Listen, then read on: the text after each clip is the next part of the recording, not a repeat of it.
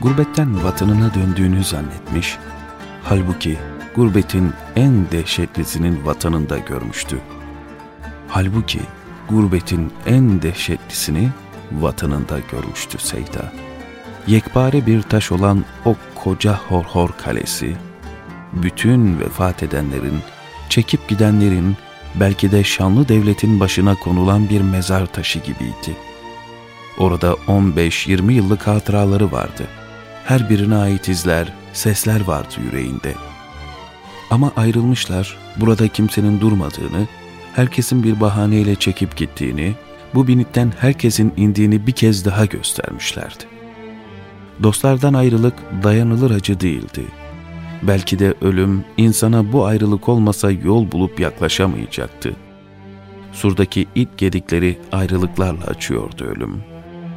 Sıhhatten ayrılık, sevilenden ayrılık ve daha sonra elden, gözden, ayaktan ayrılık. Dönülmez akşamın ufkuna taşıyordu insana ayrılık. Ölmek için dünyaya gelenler harap olsun diye binalar yapıyorlardı. O anda bütün benliği his olmuş, hakikatleri kulağıyla değil, kalbiyle duymaya, görmeye başlamıştı. Yalnızdı. Seveni, sevdikleri çok olsa da yalnız yaşamıştı. Kim bilir belki de anlaşılmadığı bu diyarda bir gün o da yalnız ölecekti. İnsanlar birbirlerine yaklaşsalar da birbirlerinden yaklaştıkları kadar ayrı değil miydiler? Yalnız gelen yalnız gitmiyor muydu tahta atın üzerinde? Zaten onca yaşanan şey bardağını doldurmuş, memleketinde gördükleri de bardağı taşıran damla olmuştu.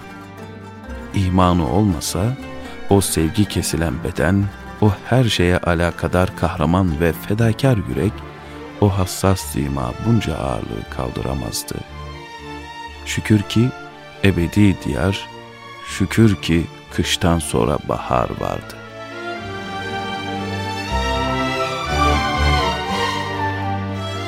Bu manzarayı her gün görmeye dayanamazdı. Bütün ayrılıklardan evvel o ayrılacaktı dünyadan. Kabre girer gibi bir mağaraya çekilecek, toprağın altında yaşayacak, ölümleri dirilişlerin takip ettiği, çekirdeklerin yeşerdiği toprağın bağrına düşecekti. Bunu ilk fırsatta yapacaktı. Kardeşi Abdülmecid Efendi'nin evine dönerken hala içinde kopan fırtınaların tesirindeydi. O geldikten sonra küçük hanenin hayatı da değişti. Ev bir ziyaretgaha, bir ders meclisine ve danışma merkezine döndü. Talebeler, hocalar, mollalar Seyda'yı yalnız bırakmıyor, haftada bir de Van valisi ziyaretine geliyordu. Rabia Hanım zorlanıyor, durumunu hal diliyle olsun belli etmemeye çalışıyordu. Böyle bir nasip insanın bahtına her zaman düşmezdi. Seyda gün içinde hep bir şeylerle meşguldü. Okuyor, tefekkür ediyor, bazen de yeğeni Fuat'la ilgileniyor, onu kucağına alıyor, başını okşuyor, öpüyordu. Fuat kıpır kıpırdı, afacandı. Seyda'yı görünce neşeleniyor, hep onun yakınlarında olmak istiyordu. Bir gün Seyda odasındayken sürünerek kapıdan içeriye girdi. Seyda namaz kılıyordu. Yerdeki tesbihi aldı. Seyda selamdan sonra ona tebessüm etti. Bu ilgi Fuat'ın yüzünde gülücükler açmasına yetti. Daha bir sevinçli ve coşkuyla hareket etmeye başladı. Bir yandan da elini almış Seyda'nın tesbihini dişliyordu. Zayıf ip o dişlemeye dayanamadı ve koptu. Tesbih taneleri etrafa dağıldı. Fuat elinde kalan bir tanesini ağzına götürdü, yuttu. Seyda, Rabia Hanım'a Fuat'ı almasını söylerken olanları anlattı. Korkma dedi, bir şey olmaz. O gün Fuat her günkünden fazla hareketlendi. Sanki büyüdü, güçlendi ve yürümeye başladı. Abdülmecid Efendi akşam eve döndüğünde kendisine doğru yürüyen Fuat'ı gördüğünde gözlerine inanamadı. Abi, bereketin, ikramın ta kendisiydi.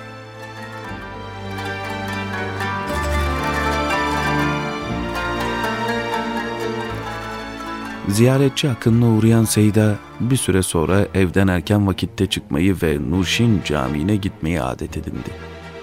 Misafirlere oraya adres gösteriyor gibiydi.